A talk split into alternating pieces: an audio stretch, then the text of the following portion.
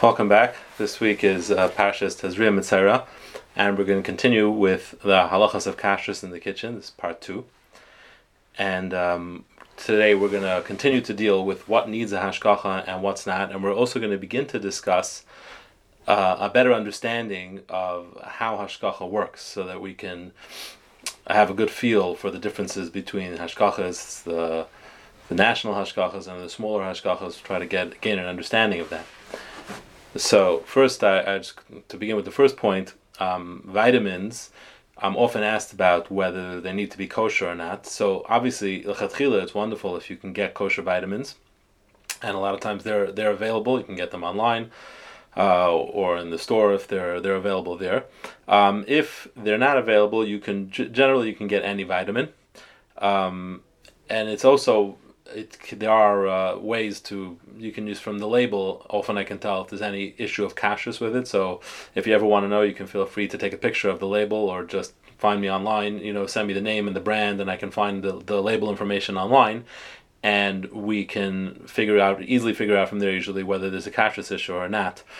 But the real kashrus issue only is by chewables. That's really where it becomes an issue. So with children's medication, that's where you uh, really need to be more careful, or with um, medication that you can drink. That's where it becomes more of an issue. But the good news is is that uh, the, the the national website, the national kashrus organizations have on their websites a list. So like you can go to Star K, and Star K has a list that's available all year round, so you can know which children's medications are kosher and which ones are not. Like, for example, uh, I just checked uh, children's Benadryl, and it's OK, and the bubblegum flavor, dye-free, and cherry flavors. It's very easy to access the information. So whenever there's a chewable or there's something that you drink, uh, it's it's worthwhile to check over there to make sure that it's kosher, and usually it's easy enough to find a brand or a type or a flavor that's kosher, and uh, to, to work to, to work with that.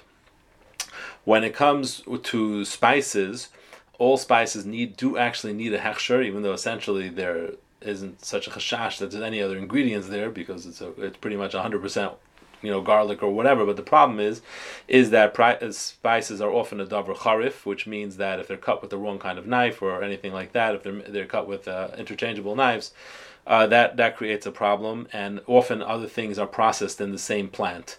Tarfas are processed in the same plant, so there can be cross-usage of, of the the machinery used to create the spices, so therefore they do need a hechsher. So all spices do need a hechsher, and obviously some spices have the additional issue of teilim, they have an issue of bugs, so that also is a concern. Um, canned goods, also all canned goods need a hechsher because they are cooked. They're always, almost always cooked in the in the plant, or they're steamed, and obviously there's there's uh, they use the same equipment, and there could be trefa things that are done in the same plant, that are canned in the same plant. There's also a process that they use to cook the cans, which is called the retort process, and they use the same water to call to cook all cans, whether they're cooking, you know, the the the Campbell meat nevela soup, and they cook the baked beans in the same the same water, and that goes through the can. Halachically, the, the taste goes through the can, so that would create a an issue as well. So anything that's canned would does need a hechsher, regardless of what is in the can. I want to talk a little bit about tuna.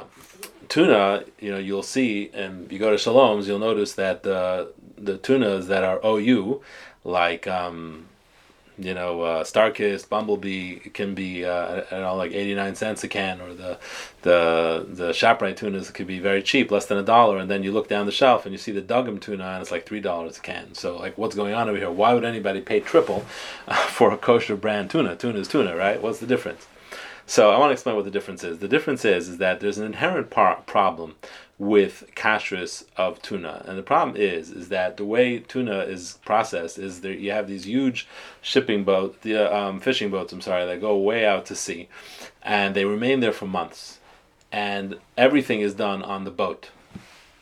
So they, um, they uh, catch the fish, they process the fish, they can the fish, and they cook the fish. Everything is done on the boat, and it's just there for months at a time. So it's very impractical to have a mashgiach. Like, which mashgiach is going to live on a fishing boat of all places for three months at a time? It's hard enough to be a mashgiach as it is. Uh, to go out, you know, to go away from family and from Yiddishkeit for three months and be on a fishing boat with sailors, it's almost an, an impossible. Uh, it's an impossible thing to do. So there, therefore, basically, it's very hard to get a mashgiach on a boat. So what? What's the kashrus problems? There are two main kashrus problems. One kashrus problem is, is that in the process of catching tuna, they often catch other fish along with them as well. Most uh, most uh, typical is they would catch dolphins. So there's a kashrus issue that other treifa fish get mixed into the kosher fish. Number two, the the bigger problem, which we'll see, is a bishel akam. They're, they're cooking the tuna. The tuna that you get in the can is not raw fish. It's cooked. It's cooked, and that's bishel akam. That's been cooked by Gaim. You need to have a mashgiach to turn on the fire for it to be bishel yisrael. So those are very two serious problems, and that's why you would essentially need a hashgacha. So Dugham tuna, they have a mashgiach on every boat, and that's why it's so expensive, because I imagine what they do is, is that they have much shorter runs. They don't go out there for three months. So they go and they come back, and therefore everything is a lot more expensive. So that's what the Dugham tuna does. They have a, they have a mashgiach. He checks that it's fish, that's tuna, and it's not dolphin. He checks that uh, he turns on the fire, and that's that's how you get that. Tu- that's why you, that that's how you get that tuna. The O U maintains that it's not necessary. Why? So as far as the dolphin is concerned, they say that that's not such a chashash because it's in the company's best interest, quality control, that there should be no dolphin in your tuna can. I can't imagine it tastes the same. So that that's they. It's in their best interest to remove the dolphin. I believe they even give a bonus to the workers when they remove dolphins, plus the don't, or the, the workers themselves like to keep the dolphins for themselves, whatever the reason is. So it, that seems like that is actually a very reliable svara that the dolphins is less of a concern. However, what is a greater concern is bishel akam. So in order to get by the ish bishel akam, they have a few different svaras, a few different heterim, which each one individually they will say is not really enough to rely on, but being that they have a few, so you can combine them and create a heter strong enough to rely on. And it's, uh, you know, they're, they're, each one of them is not like like they themselves admit. They're questionable. One svara that they have is, for example, that the tuna sits in brine. It sits in the seawater for a while, and it gets brined, which means like a herring. Herring is raw, right? Why is it edible? Because it's it's brined, it's salted, and it sits that way for a while, so it becomes edible. So this tuna also sits that way. Now, tuna doesn't quite sit as long as herring sits, and it's a whole huge fish, so it doesn't quite get as brined. So if you would take a bite out of it, you most undoubtedly would spit it out. But it... It could be eminently edible, and that's one tzad heter. Like I said, it's a weak, a weak tzad heter, but it's a tzad heter. Then they have other tzad heterim that the method that the, that it's cooked, it's cooked in the can already. So it's canned, and then the whole can is cooked through a steaming process. And there's an argument that that's not called normal kind of cooking, so it doesn't, it's not subject to the laws of bishul akum. Again, it's a very questionable heter. So they combine a few of these different svaras, and altogether they say it's enough to rely on that you do not require bishul yisrael. So that's why the O U allows it as is, and that's therefore the O U is much uh, cheaper. Now, the Star K doesn't allow tuna that isn't bishel yisrael, and hence the V A D of Greater Washington, which follows all the Star K's policies, we only allow bishel yisrael tuna. So if you buy tuna in Shalom's, in the you know in, in the deli, or if you buy in Goldberg's bagels or in kosher pastry oven, the tuna you're going to be getting is bishel yisrael tuna. And it's also it's it's a uh, it is a particular issue which is worthwhile to be machmir on, but as I said, it's quite an expensive khumrah. It's going to be it's triple the amount of tuna, and if you do consume large amounts of tuna, uh, that can make a significant difference. So you know, obviously the O U is, is reliable as well, but this is this is what the issue is. I just want you to understand. It's important to understand the difference. Um, I will start talking about hashgachas. Uh, this is really a big. Um, topic to understand the difference between hashgacha, so we'll continue into next week, but I just want to give a little overview. And the the tu- what I was just talking about, which is tuna, is actually a good springboard to get into it, because the reason why I know what the O U relies on and what the Star K relies on and their policies is because they're very transparent about it. The O U publishes what it does, how it does it, and why it does what it does. And the reason they, the, the reason why we, we the hashgachas were very reliable, amongst a number of other reasons, is because they're a national organization, they are sort of extraordinarily professional, and they're very transparent. So you know exactly what they're doing, why they're doing, and they stick to their policies. So you can either choose to agree with their policy or not agree with their policy, but you know at least what's going on, right? You know what they're doing, so you know you know, and you know that they go- they're good at what they do. To understand the difference, there's a number of number of hechsherim which are national hechsherim. They're huge. Uh, they're they're huge hechsherim like the Star K, O U, OK, Chaf K, C R C.